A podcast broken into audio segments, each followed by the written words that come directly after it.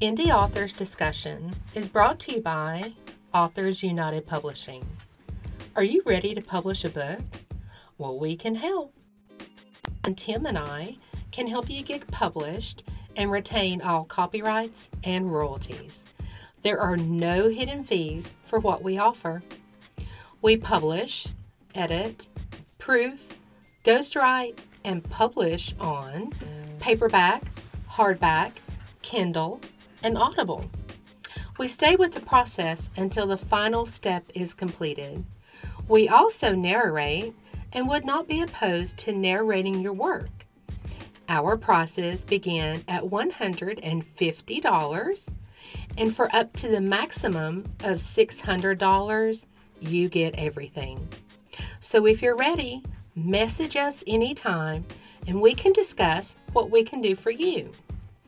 Now, here is Indie Authors Discussion with Tim, Lorie, and Elijah Simpson.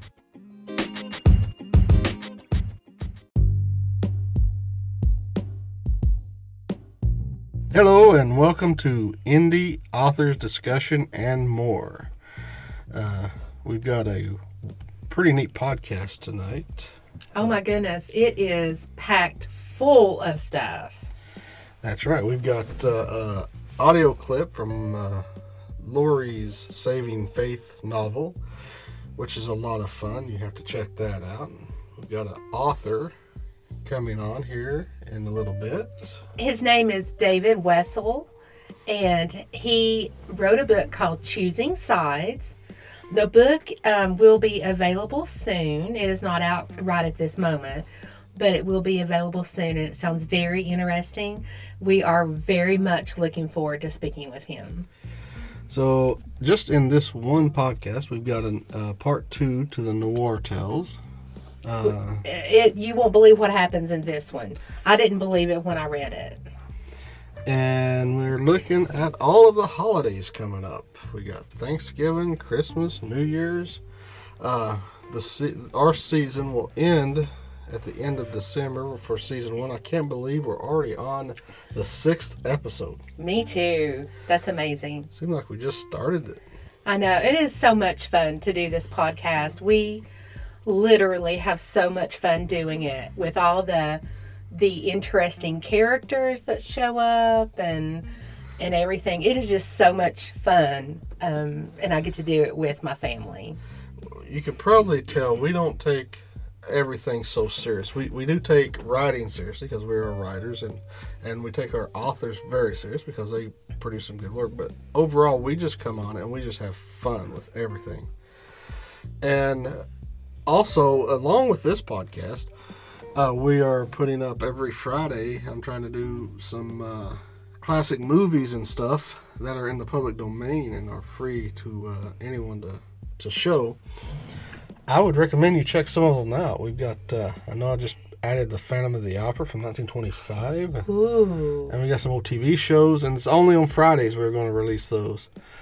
So be on the lookout for that. And on Wednesday nights, we're still putting up the um, old time radio shows, and they seem to be taking off pretty good.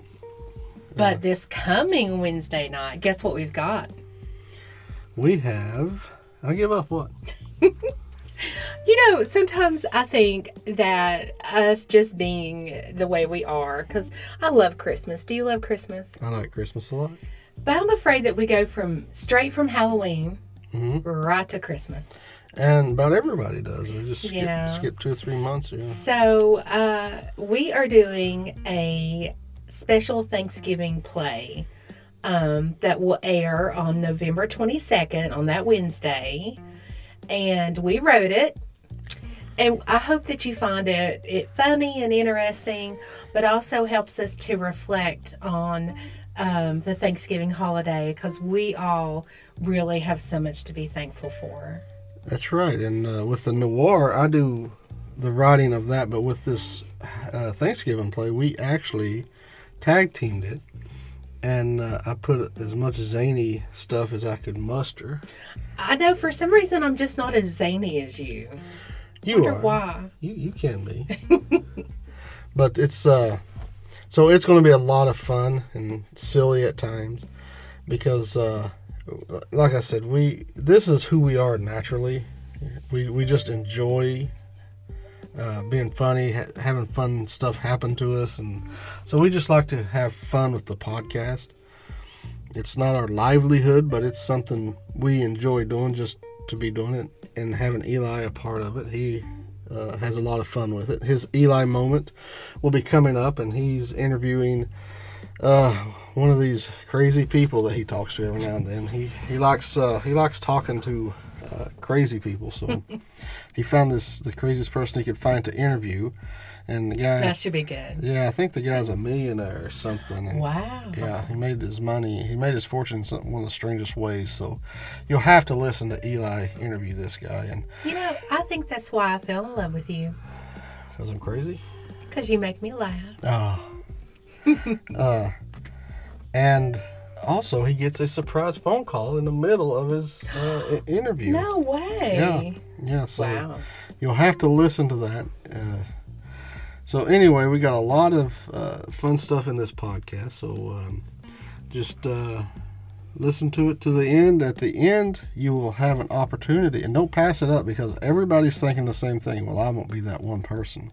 Are you talking about the promo code? I'm talking about the promo code. We give a free audiobook, full length audiobook away at the end of each podcast. So even if you go back and listen to some of the others, I can tell you right now, none of them has been claimed yet.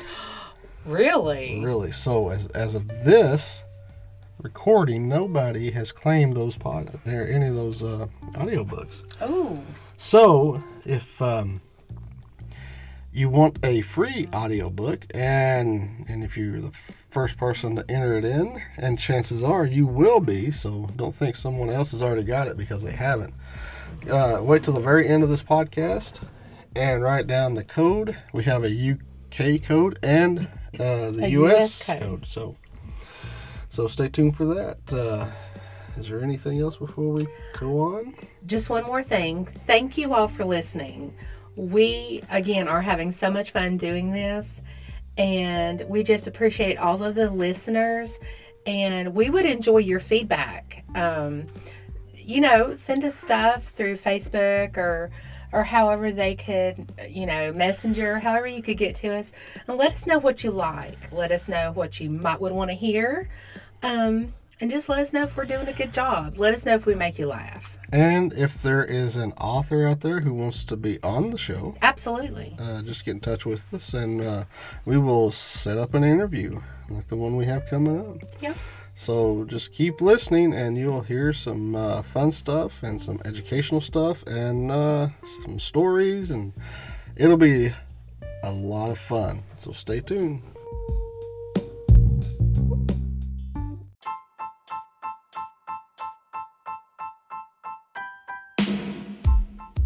Okay, guys, welcome back.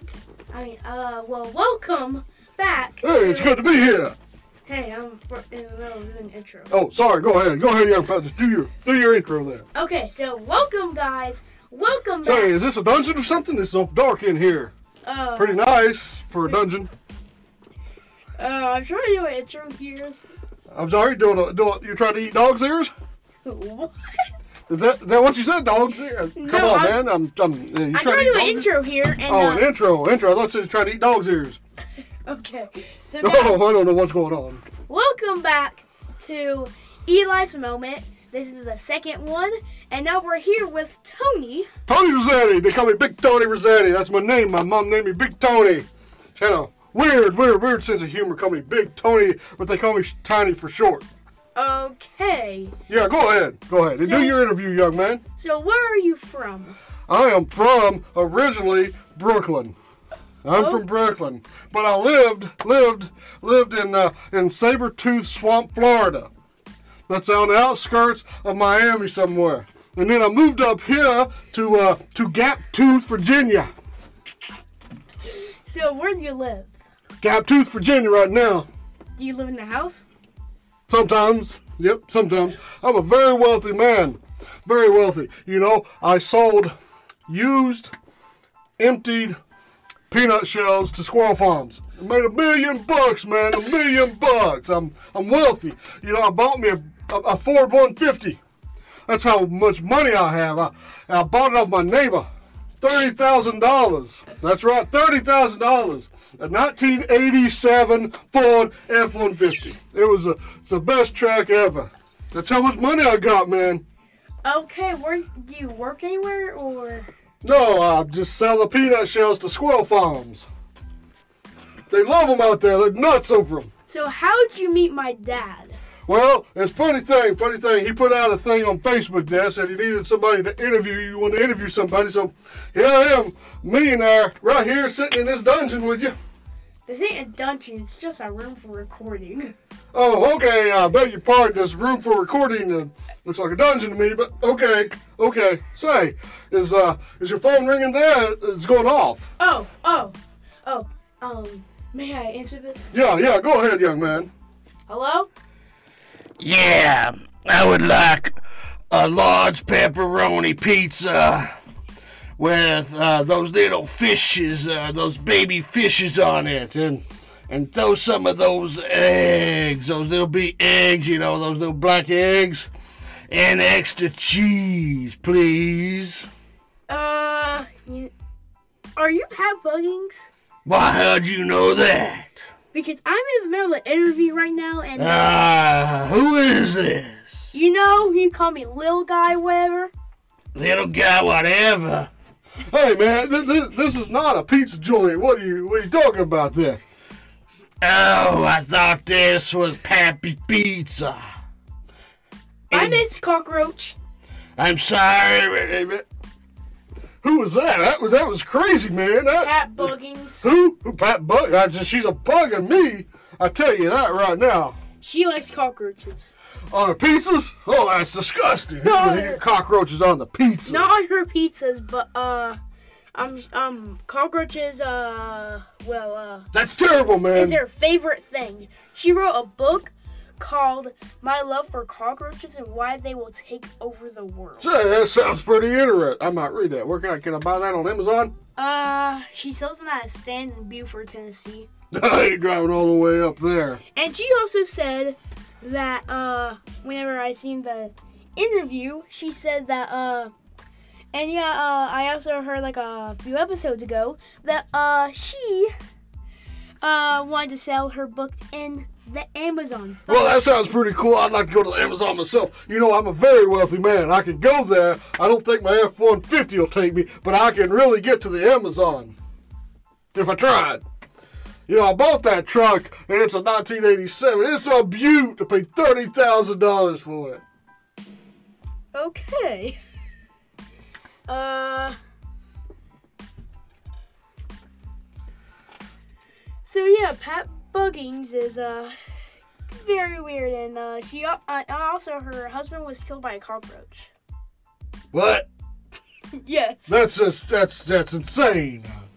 Anyway, uh, you know, I've got to get going. I got a lot of billionaire stuff to do. Okay, well she also um rode here on a bicycle, and uh she lived in her backyard for. Well, give her a call there and you talk to her. I got to get going, young man. Okay. I'll Uh, call her. All right, then. So, now who's listening to this right now? Are we on the radio? Uh, no, we're in a podcast. What's that? Okay.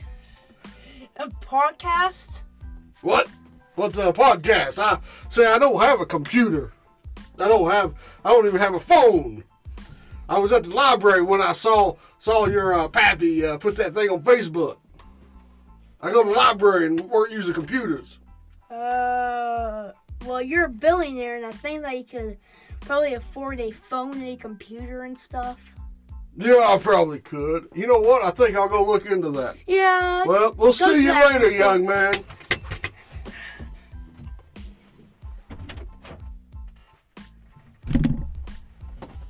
Oh. You didn't even offer to close it.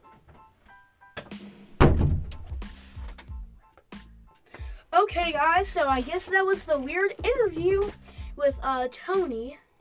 So uh, he said that you probably heard that he sell uh just uh the peanut shells to um farms or something like that.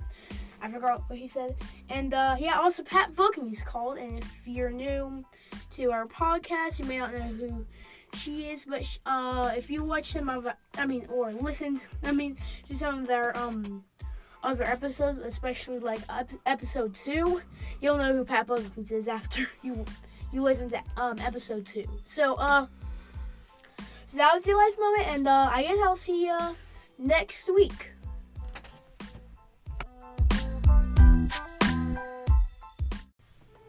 Welcome to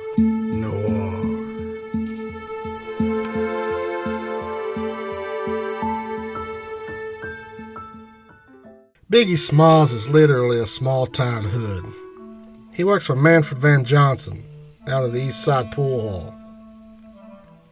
He occasionally does odd jobs for Lips Malone, but those those times are rare. He has a rap sheet three miles long. I picked him up for involuntary manslaughter, racketeering, and running a gambling casino without proper licensing. When he was younger, he was just a tiny, tough guy who collected for Manfred. But those days are long gone.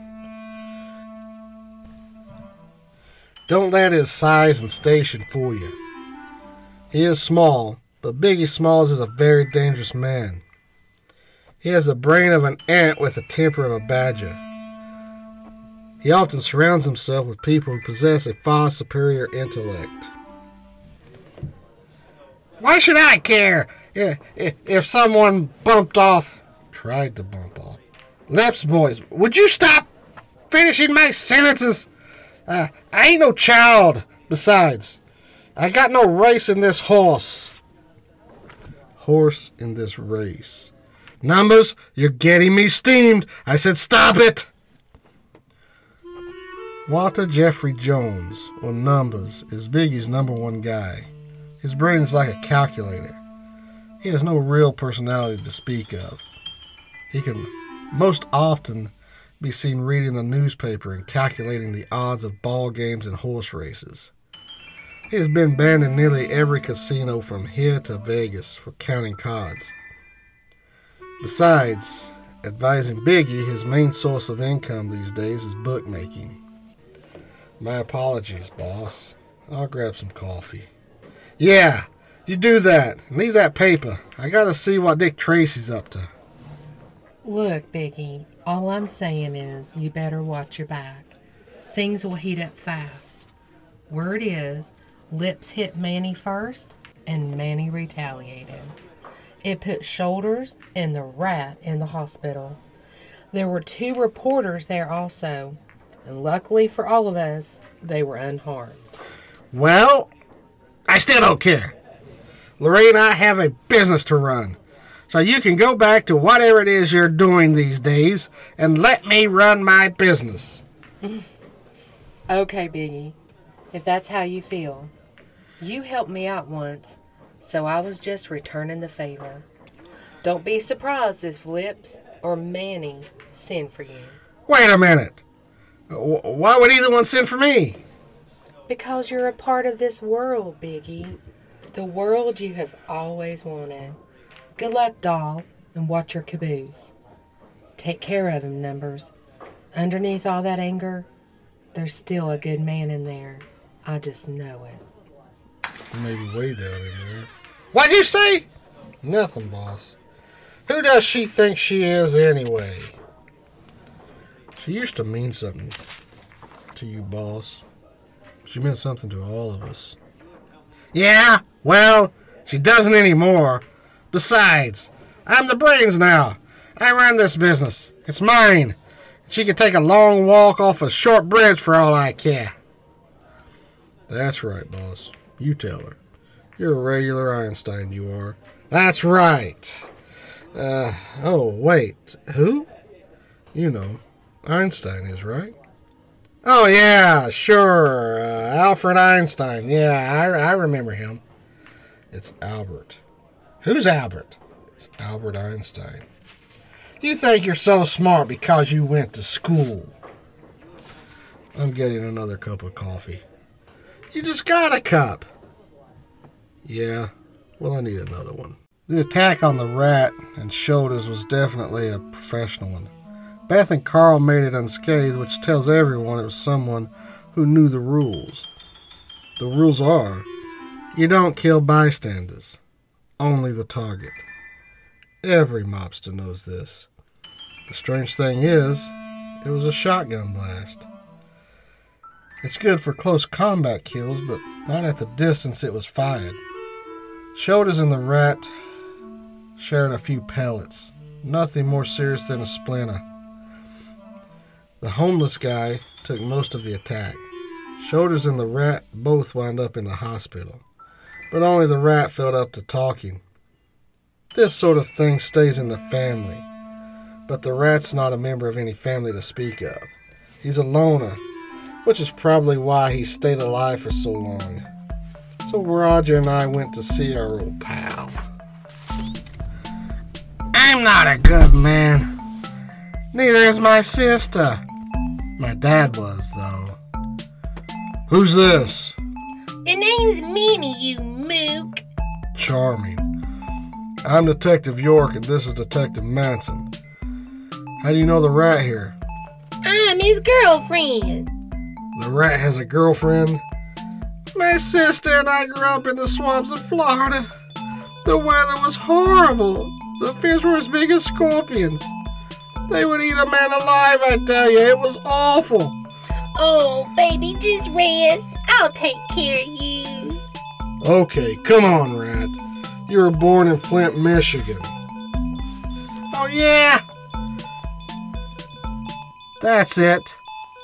Maybe it's my dad's grandfather I'm thinking of. Say, how did you know that? It's okay, Minnie. I can talk with him. We know everything about you, Howie Sprout, aka the Rat. Hey, listen, fellas, I feel sick, I tell you. I got the flu or something. My side really hurts. Yeah, well, that's because they dug a bullet out of it.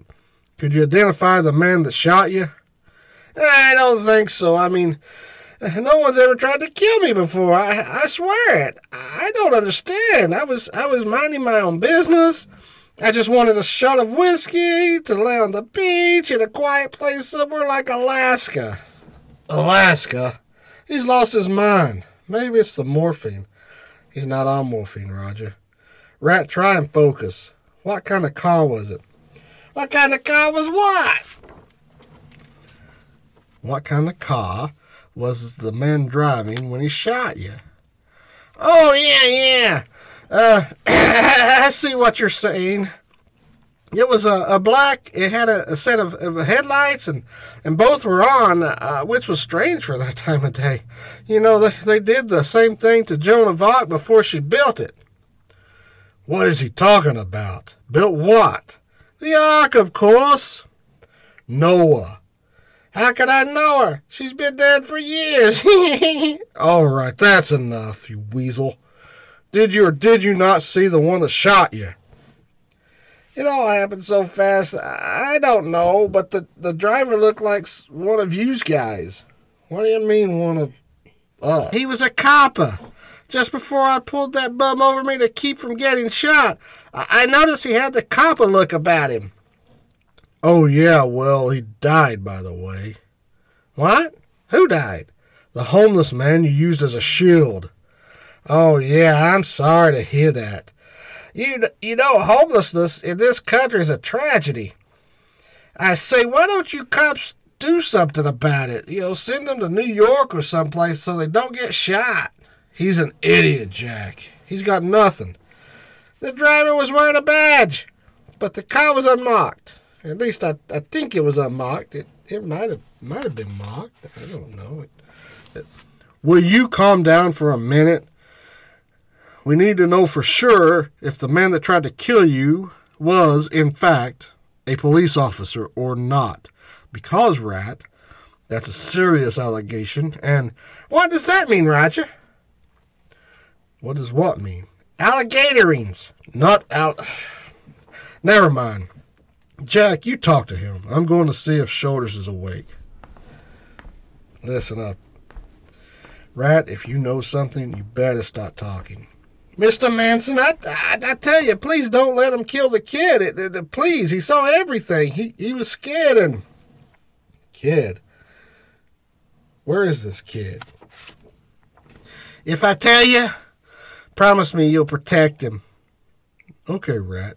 I promise. Just tell me where I can find him. You're a good one, Mr. Manson. I trust you, so I'll tell you where you can find the kid. Wow, the rumors are true, Mr. Van Johnson. Those reporters from the Daily News were there when it happened. And the rat and shoulders are both in the hospital. Thank you, Marvin. I will try to get in to see them. I want to know what's going on. I don't think Lips would have tried to kill two of his own boys without good reason, especially Shoulders. They grew up together, like brothers. Someone has played a dangerous game here, Marvin, and I don't like games. Sir, would you like to buy a newspaper? Most of them have gun rips, and I have to try and sell them all before I go home. How many you got, kid? Fifteen, sir. Give them all to me. Yes, sir. Now go home. Make sure you go to school tomorrow. My dad makes me go to the press to get the papers to sell too early for me, for me to go to school. You tell your old man that Manfred Van Johnson said to let you go to school. And if he has any beef with that, come and see me. Yes, sir. Marvin, find out where the reporters are. I want to talk with them. Beth, a big man can admit it when he's wrong. So I'm a big man. I can admit I was wrong. Now, can you admit that you were wrong? I wasn't wrong, Carl. See then, you're a small man, a very small man, because I can admit I was wrong and you can't. Um, I'm not a man, and I wasn't wrong. Now stop talking for five minutes. We need to figure out who those mugs were that took those shots at us.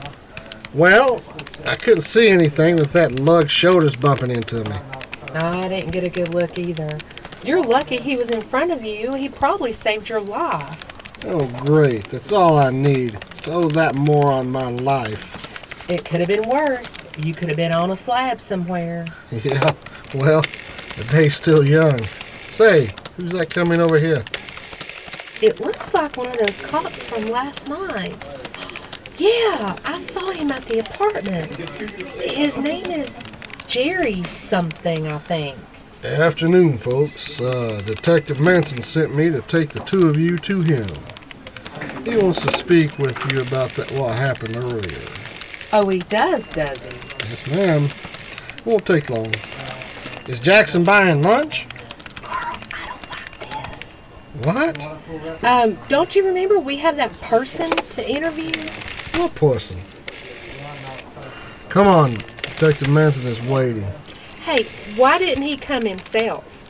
Yeah, what'd you elbow me for? He's busy working the case, so if you will.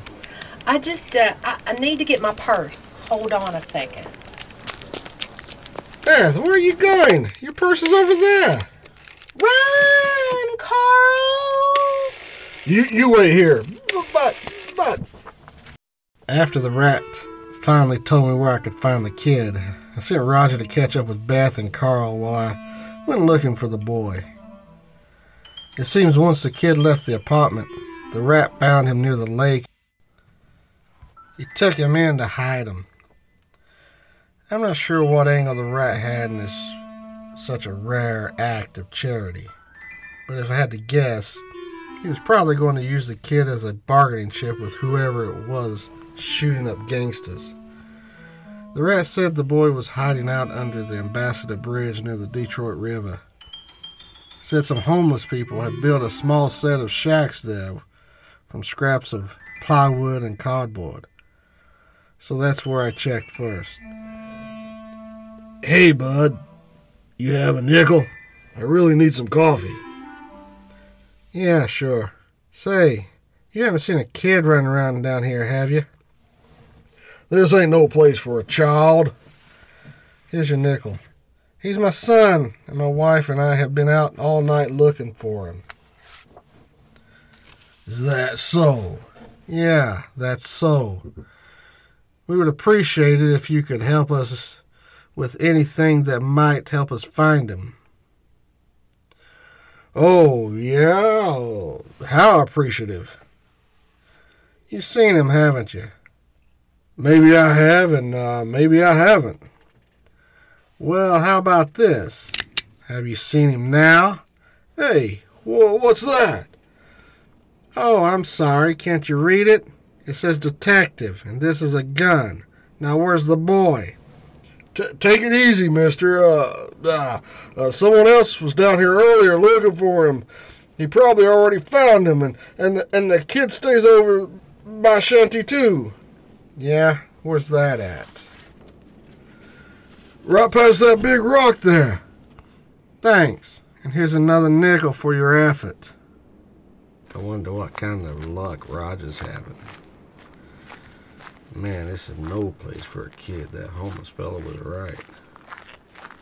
Hope I can find him. Hope it's not too late. I don't see how parents could turn the kids out like this. This is incredible. Say, can you spare a nickel? Nickels are popular down here. Sure. Tell me where Shanty 2 is. Sure, it's right over there. But I warn you, feller, there's some dangerous looking mugs over there. Thanks for the tip, and here. A dime? Thank you, sir. Thank you. Man, this place is rough looking. Well, how do you make a live down here? I see you over there. You'd better stop. I don't care who you're with either. But the kid's not going with you. I recognized the voice immediately. It was Fat Tony Berkeley. He ran with some of Biggie Smalls' boys. If he was here, then chances were good that Bug Eyes Gallo was with him. Probably hiding and waiting to take a shot at me. I'm a cop, you idiot. So, Tony, if I were you, I would throw that gun down and leave the kid there. Or you can be brought up on kidnapping charges as well as assault on a peace officer. Yeah? well, if I don't bring this kid back, those charges will be the least of my worries. Now beat it, cop, and we won't have to lay you out. I knew they had the upper hand, and I also knew they had no problem in laying me out. But I also know how to play their little card game, so I played the only cards I had. Okay then, I'm leaving.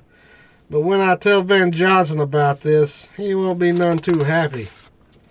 Oh, oh, okay, uh, copper, wait a minute. Let's take a breather here. Uh, just for a second, let's let's talk about this. Maybe we can work this thing out. You better make it quick. I'm in an awful hurry.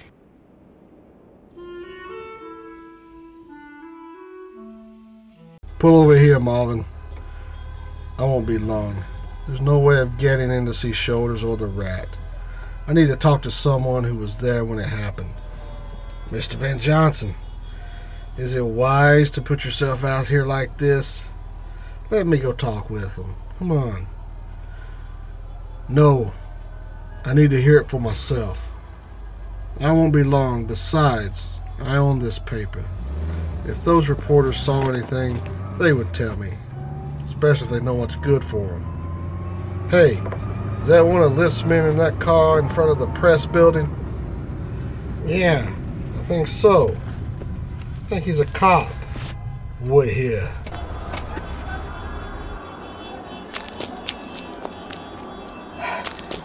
Ooh, Hey, hey. Johnson? Hey. Oh, Mr. Van Johnson, what are you doing here? You work uh, for Malone, don't you? Are you kidding? Manny, watch out behind you!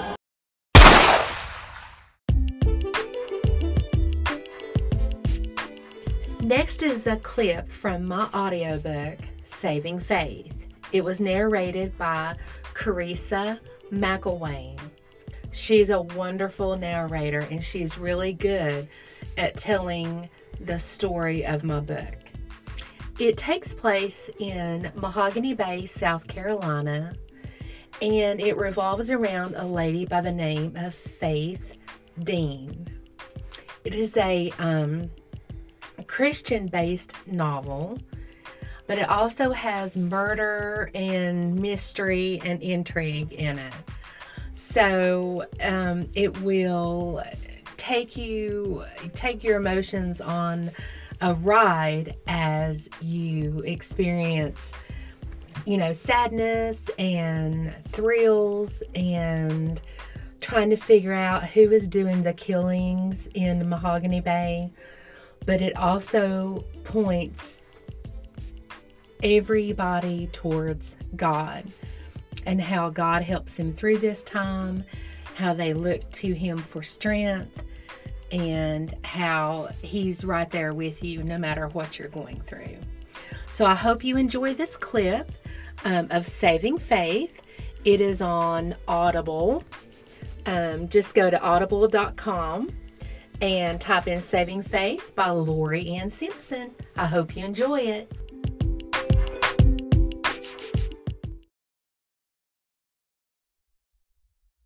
Chapter 1 He watched as she moved through the two story house, opening the window blinds. He could barely contain his excitement as he watched her graceful movements. He knew she did not know that she was being watched. He would have to be careful with the open blinds, but he could work around that. She would have to learn. They all would learn. He watched her red hair glow as if it was on fire from the sunlight streaming through the windows. She had no idea her last moments on earth would be opening window blinds. What a menial task, yet it seemed so important to her. He was fortunate to have found an open house today. Ruby Wilson, Realtor, the sign read. He knew the realtor always arrived early to ensure the home was ready. This was his lucky day. This would be her lucky day, too. He drove past the house to park his car on the next street. He grabbed his gloves and the pink silk scarf.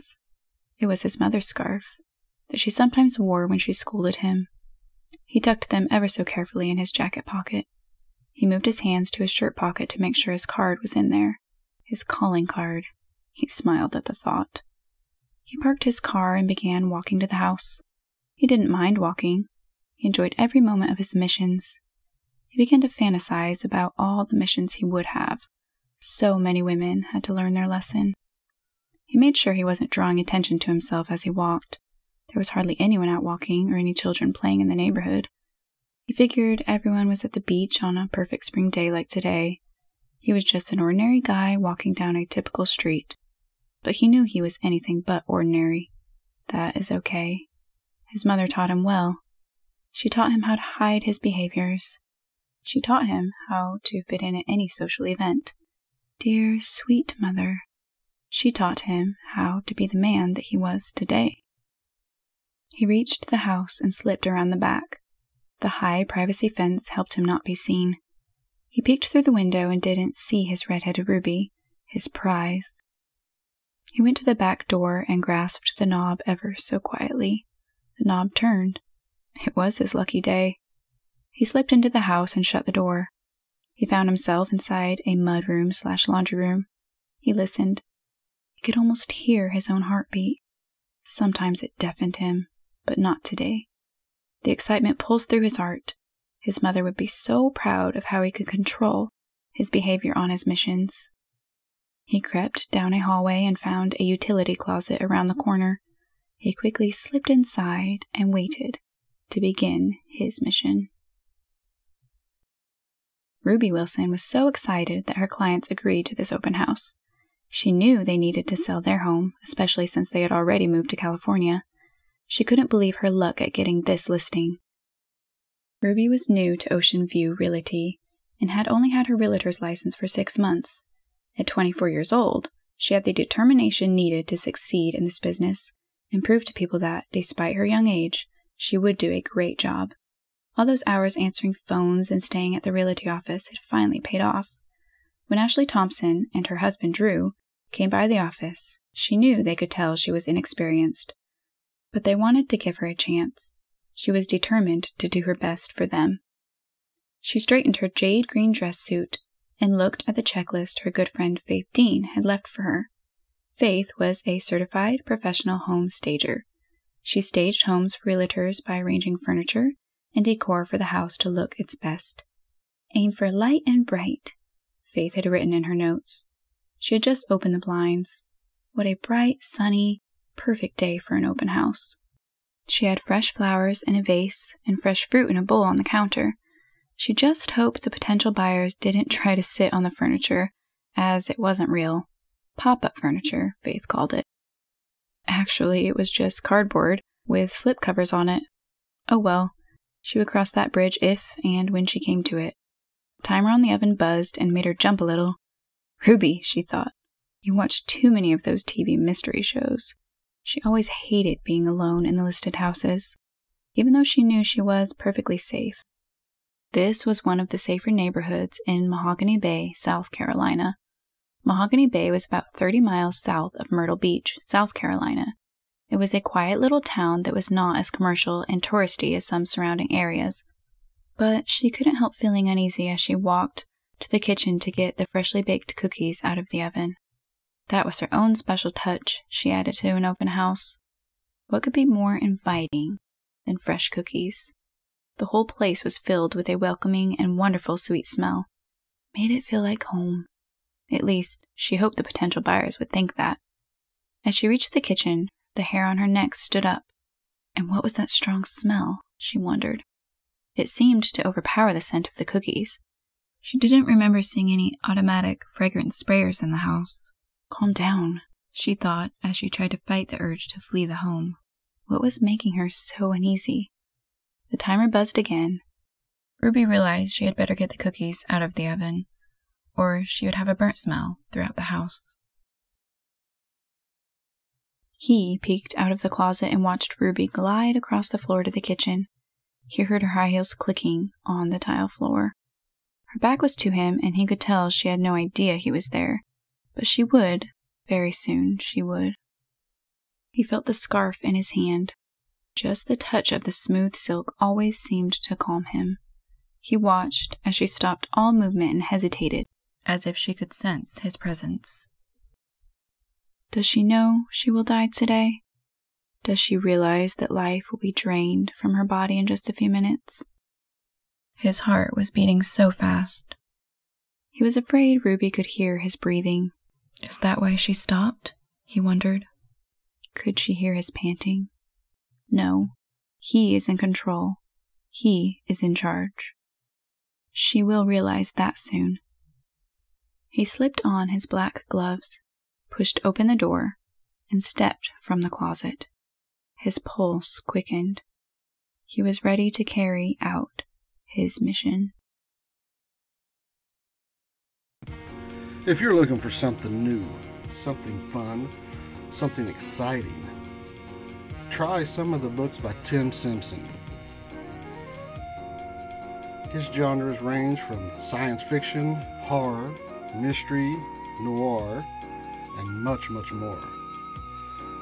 In some of his books, he has vampires, werewolves, gangsters, and some of both at the same time. If you're interested in any of his books, they can be found on Amazon, Barnes & Noble, Books A Million, and also on Audible with some narrators from all over the world.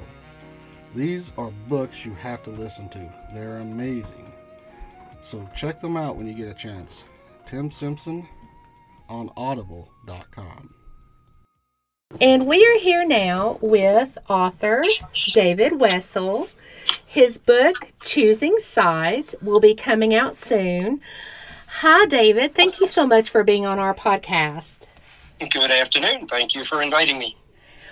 Now, tell us a little bit about yourself before we dive into your book. Tell us a little bit about yourself. All right. Well, I am a retired um, U.S. Foreign Service officer. As a diplomat, I served in embassies in Rome and Budapest and Montenegro and Guatemala. Um, but my love has always been about the history of the world. And when it comes to writing about the years leading up to World War II, I rely on uh, my 50 years of studying how the Weimar Republic shaped the lives of ordinary Germans. And I recall that I majored in history um, with a focus on Germany between the wars, which uh, shows that my interest in that subject goes back to, well, college days were back in the 70s. So it's been a while that I've been a student of uh, German history between the wars. Wow, that is, I bet you have seen some very interesting things in your lifetime. And I've had the opportunity to, to see quite a bit. Yeah, very thankful for that. Now, your book is called Choosing Sides. Tell us a little bit about what it's about and then um, the inspiration behind it. All right. Uh, well, the book tells the story of an ordinary family, happens to be my own, that uh, was caught up in the maelstrom of Nazi Germany. And the choice that each family member ended up having to make. Ultimately, each family member could either endorse the Nazi Party, its leaders, and its politics, and some of my family members did that. Others stayed quiet in the hope that uh, Herr Hitler would soon be gone from the scene and uh, still others actively resisted the rising tyranny, but they did that, that at great uh, personal risk.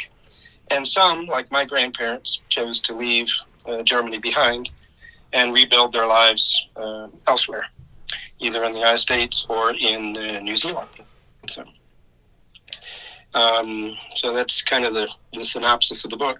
And what, what prompted me to write it is um, that my grandparents never really talked about their emigrations from North Germany. It was just not a subject they wanted to revisit. Really? Um, so over the years, I could gather bits and pieces, and even my father, who was a child at the time, is the star of my book, you know, the main character. Even he was very reluctant to talk about it. So uh, up until the age 40, I kept trying to get them to, to give me something. Um, I knew that in 1923, my father had been born in Germany and they moved in 27 to the United States. They went back to visit Germany in 1930, and then they went back to move again back to Germany in 1934 Oh, wow. uh, and stay there uh, to, to. They had done well economically in the U.S., which is what they brought them here. Um, and they went back to Germany with a good little pile of money to buy land and, and get reestablished. Um, but in their absence, of course, Hitler had become chancellor. So my father's welcome to back to Germany was being put in the Hitler Youth with all the other kids. oh, my goodness. Uh, but he spoke very little German, having been away for seven years. Mm-hmm. He spoke German with an American accent. Oh, my goodness. And the other boys in the Hitler Youth uh, didn't like that. Oh. so he had a very rough welcoming. Um, he, he detailed to me several beatings that he took at the hands Oh, of wow. his, his mates. But but he wouldn't ever really talk about it. Um finally, in uh, oh, when was it? 1990. He and I took a trip back. It was the first time he would be comfortable going back there with me. And then it started to pour out in. Um, he started to uh, share his soul with me, share his story with me. Uh, so he said said rather casually, "Well, there was the day that uh, we met Hitler." Oh, my goodness. you you you did what? He said, "Well, yeah, that was after Grandpa, my grandfather, participated in a dramatic sea rescue of those Norwegian sailors." And I said, "What?" And that Hitler wanted to congratulate them for that. Said, what? Goodness Um, gracious. So, so, so since 1990, I've wanted to write this book and couldn't do it because I was working so hard professionally. Right. But once, once I retired and COVID hit, guess what? I, I had lots of time on my hands. I understand that.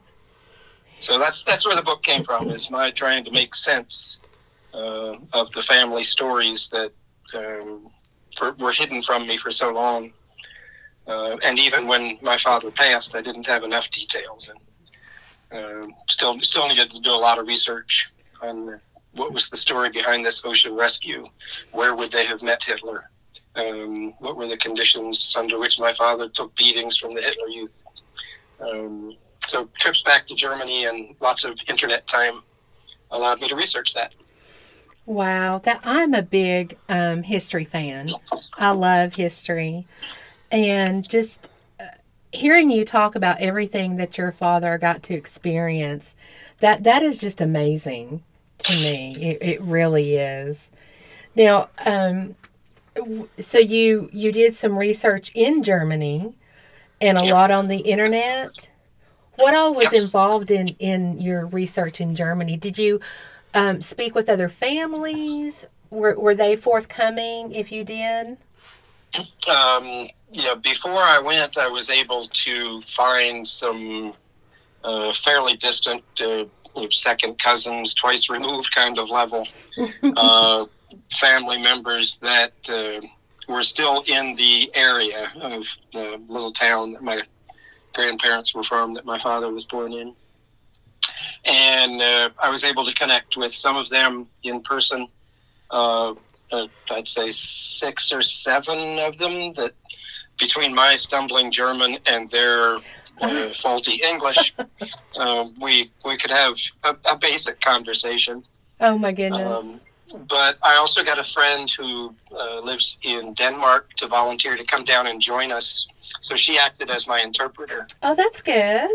uh, which was wonderful having a woman who was a native German herself, Eva von Wolkenstein, um, act uh, on my behalf to translate. And then slides came out, pictures came out, tours of the house that my grandfather was born in, Oh my goodness. tours that of the house that my father was born in. Uh, all of a sudden happened, and uh, I was able to go to the church and get, or to the school rather, and get school records. Um and uh, between between that and work on Ancestry.com and Oh yes. um, and then on, on the internet all the historical facts that uh, came out. Um, it was just a, a wonderful trip. My wife shared that with me, which is something she'll never forget either. That wonderful trip. Oh my goodness. I bet. Did- Um, What kind of challenges um, did you face in writing your book? You, you said that your um, parents and grandparents, especially, were um, not wanting to revisit that time. What other challenges did you face? Uh, just I, I was very anxious to sort of interpret the family story and put it in the setting of historical context.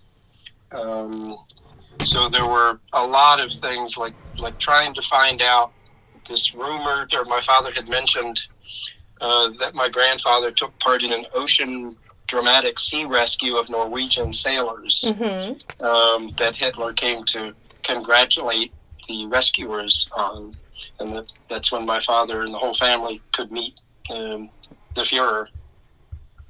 Uh, but I had no details. Um, Mm. uh, but through my friend who uh, was my translator and, and research assistant, and myself, uh, looking at the timing of family moves, you know, their passport stamps that I could find back Oh, and forth, I found I figured out when that might have happened.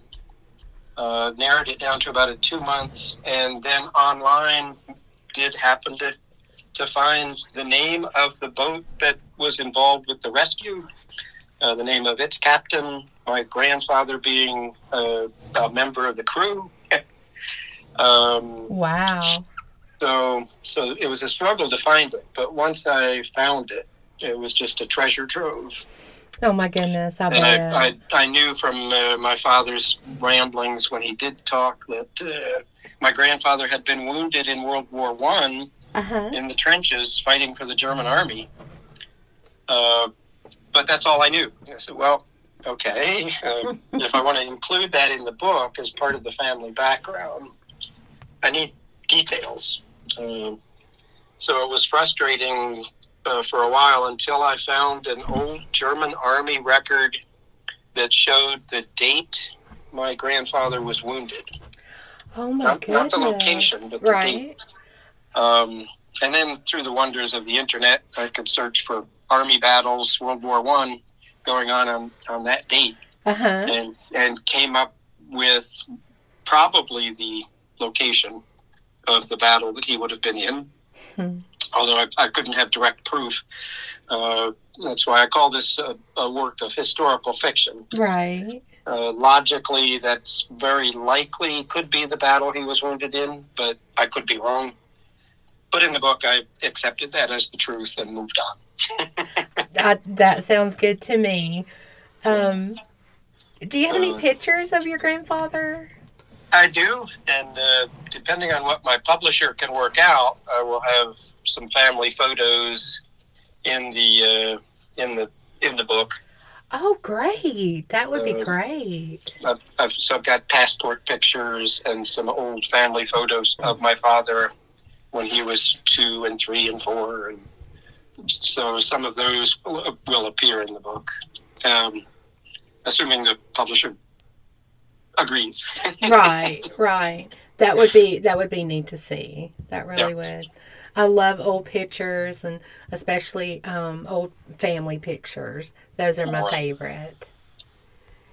yeah, I, I think they add a lot to the story to be able to to see uh, Deke, uh, Dietrich, nicknamed Deke, and Mimi, his wife, my grandparents. Oh Just yeah. to see them on their wedding day, to see them holding my father as an infant, and then reading about my father's uh, time in the Hitler Youth. I have pictures of children uh, of the same age in their Hitler Youth uniforms, but but none of my father. Um, although although here at home I do have uh, parts of his Hitler Youth uniform still. Oh really? Yeah, they're in my uh, my little my little archive collection at home. right, right. I tell you, your family sounds amazing, and um, everything that they went through, that just it just touches my heart. Um, stories about your father, especially uh, being a little boy and being over there, just it's just amazing that the history is so rich. Yeah, and uh, what where he ended up in the book is, uh, you know, he's a he's a young man who grows up on both sides of the Atlantic, just before the World War II, and uh, his two worlds collide. His uh, loyalty to the United States, and he loves the peaceful life he's lived here. Right. But he also has family members he idolizes. Uh, an uncle uh, of his, his uncle Ernst, my great uncle Ernst, um, was a rising Nazi official. Had a lo- had a car with the uh, swastika flags on the fender, Oh my goodness. um, and and Carl, uh, Carl, my father, was um, was kind of torn. I'm sure between loving two countries that were going to war with each other. Oh, absolutely. I could not imagine the conflict going um, on inside of him. And know, at such a and young within age. the whole family. The, yeah. the book extends to uh, aunts and uncles that uh, that he grew up with, and that, uh, as I said, some some stayed and became part of the uh, Nazi, if not high members of the regime. At least they were cooperating and collaborating, um, and others that resisted, and some some who left. Oh my goodness. It's a it's a rendering of the family.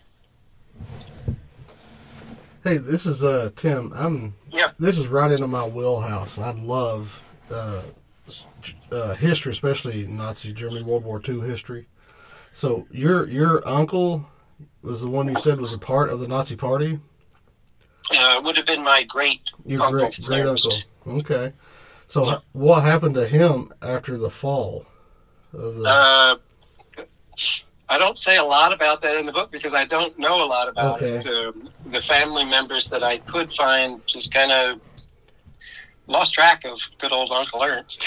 Oh. well, there was a lot going on at the Uh, time. for, but- for an ideological purposes, if nothing else, uh, Right.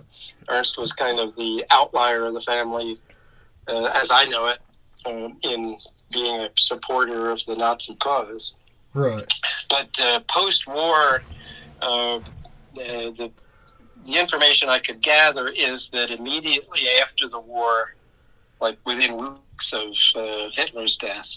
Uh-huh. Uh, he- he and my great aunt Sophie Uh-huh. uh, left Germany for their own good Right. uh, to avoid any negative consequences for whatever actions they took during the war. Oh yeah. Um, and they they went to uh, Australia Okay. and sort of dis- disappeared from there from the ca- from the family scene. Oh wow. Now see that that to me that's like the most interesting part is the uh, the behind the scenes of what happened and who Mm-hmm. Right, you know. right. So your your the book is about your grandfather, right? Your great grandfather.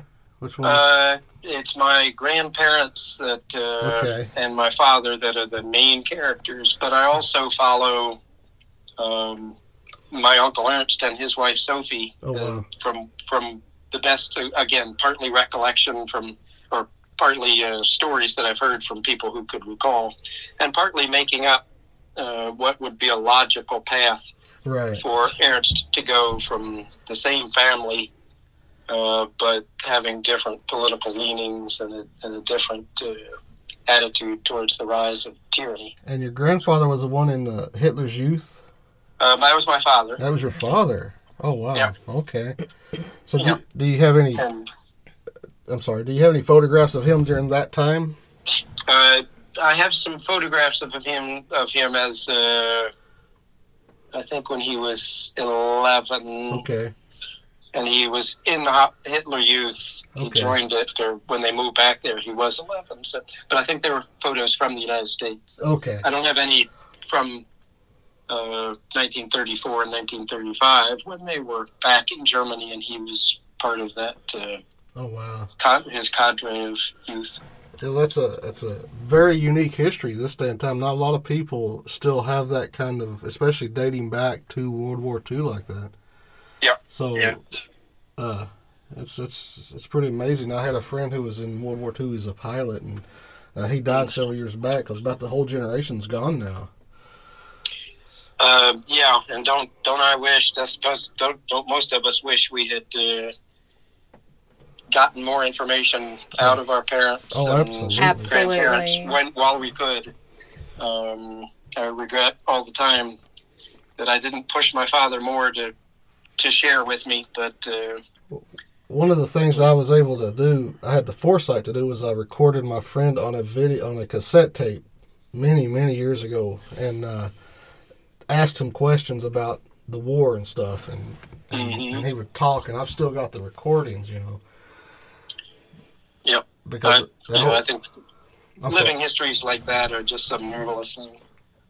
Absolutely. I really, I do have a big regret that I did not um, take more interest when I was younger, talking with my grandparents and my parents about things that I just find fascinating now about their childhood.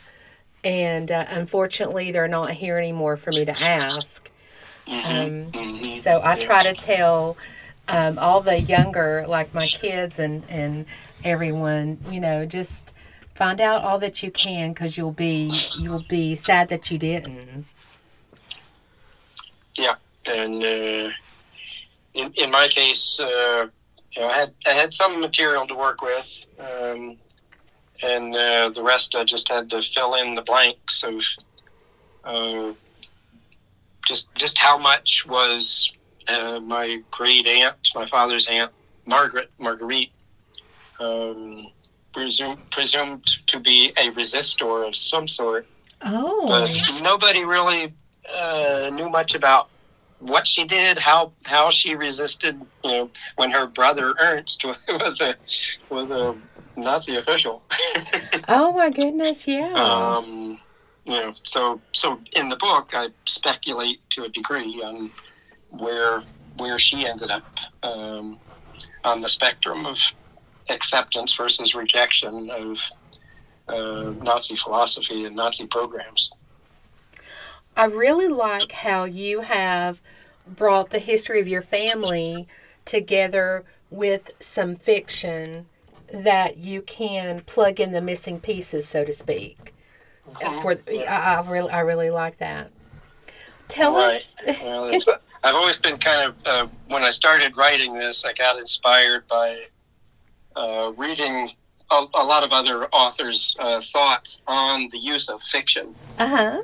Um, and one of my favorite uh, quotes that I found is from Ralph Waldo Emerson, who said that uh, fiction reveals truth that reality obscures.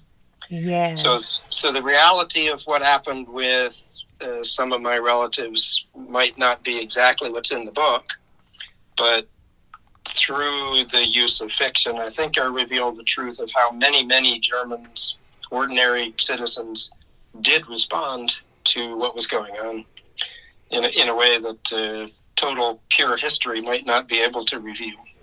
Absolutely. Your book sounds so interesting. Um, when will it be available? Uh, right now, the publication date is set for March 21st, Okay. uh, 2024. Uh, I'm doing everything I can to work with the publisher and make sure that sticks. Right, right. Because I've, uh, I've been working on this for three years now. I'm, I'm, I'm ready to see it. I'm ready to hold it in my Absolutely. hands. And, Absolutely. uh, Where can the listeners find your book at when it is available? Uh, well, it should be at all the normal outlets: uh, Barnes and Noble uh, and independent booksellers, Amazon, etc. Okay. Uh, and uh, I just signed a contract to do an Audible version of it with a nice voice artist. Uh, so I hope to have the audio version uh, shortly after the regular. Um, and in the meantime, they can always learn more at, at my website, which I'll plug, davidkwessel.com. Absolutely. absolutely. And you also um, uh, speak at different venues. Is that correct? Uh, yes, I. Uh, as part of my professional career, I've always been very comfortable doing presentations. So now I've developed uh, three or four presentations on particular uh, aspects of the book. Uh, one on uh, the one I hope to do the most and share at museums and libraries, etc., is on how ordinary Germans responded to Hitler's uh, rise and ascendancy. Um, it's a subject of a lot of debate, but uh, and then I I also have a presentation I've worked on on the sea rescue of the Norwegian ship, the SS Sisto, in December of 1934, uh, that my grandfather participated in the rescue on, and uh, that Hitler decided to come down to the docks and congratulate the heroes. Wow. Very Um, interesting. and another a couple of other little presentations I'm working on that that uh, will all be outlined on my website. Great, great. Give us your website again one more time.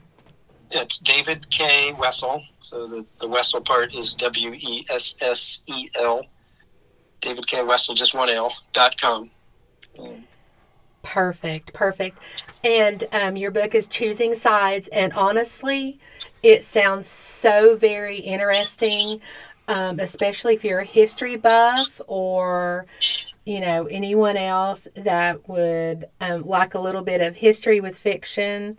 It just sounds really good. And we want to thank you so much for joining us today. And we have really enjoyed speaking with you. Well, thank you. I've enjoyed it too, and uh, hope people will take a look and not only read and enjoy it, but ponder what would they have done themselves as ordinary people in a situation so horrific. That is that is a very good question. Very good. All Thank- right, it's been, been a pleasure to speak with you. Thank you so much. You as well. Good day. Wow, what a great interview that was. It really was. I really enjoyed talking with him. Well, when he started talking about Hitler and World War II, and you know, some of my books take place during that time. Right, right. And even one of my books has Hitler escaping Germany. I know. So it's like, you know, that's right up my wheelhouse when he's talking about history in World War II. And I was thinking about Chuck Smith, my friend that was in World War II that passed away, and all the pictures that I have of him. So I was just curious if he actually had pictures of his father Right. during the time that he was in Hitler's youth. That's pretty amazing. You could have talked to him for hours, couldn't you? Probably. yeah, pretty lengthy conversation. Um, don't forget that his book is called Choosing Sides, and it will be available in March. Definitely worth getting, and I will probably get the audiobook because I love Yes. I love audiobooks because I like listening to them in the car and when I'm traveling. I do too. So I will definitely get the audiobook as soon as it hits. I'm glad he found him a uh, narrator. Me too. That that is the fun part about I think about um, having your book on Audible on audio um, is choosing your narrator and working with them. It's a production. It really yeah, is. it is. It's fun. So anyway, we hope everyone enjoyed this uh, podcast, and stay tuned after this to get your uh, Promo free code. Yeah. audiobooks. Speaking of audiobooks, free audiobook. Yes. Oh, um, and we wanted to let you know that um, again, don't forget about the um, Thanksgiving play that will air on November twenty second. Um, that we wrote. It's a special uh, little program. It, it'll be like a regular podcast. We'll have some similar stuff in it. Eli's going to have his Eli moment, Right. and we're going to do some stuff. Um, So our um, next author for um, the podcast after the Thanksgiving um, special, her name is Susan Day, and she is in Australia. Oh yeah, I would love that. He loves yes, he- Australia. he'll love that, and, and I think you love all the creatures. yeah, uh, in- especially the spiders. the Those- spiders, yeah, yes. Those are my favorite. Um, her book is called Mindful Arts Therapy. And so that would be very, um, very interesting to hear about. She also has a dog training series. Oh wow, maybe we Yeah, should. we uh, we might need to check into that Yeah, just for Daisy. um because daisy i mean daisy's great she'll let us know when a leaf is falling when a um, squirrel is on the back deck yeah, uh, you know especially when the amazon driver when the wind's blowing too hard. yes yes but we do love her and we won't we would not trade her for anything No, not at all. um, but it would be nice to have her listen a little bit more yeah. yeah Well, when she's when she's barking, she can't. when she's listen. barking yeah she she, it's like listen. she tunes us out when Yeah. she's she's barking So, anyway, we hope everyone enjoyed our podcast, and until then, until the next time, anyway, keep the pages turning.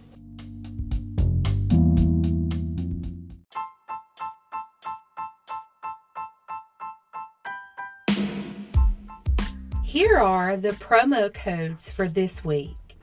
Remember to go to audible.com backslash promo code and enter this code. It is only available to the first person that uses it. So here we go.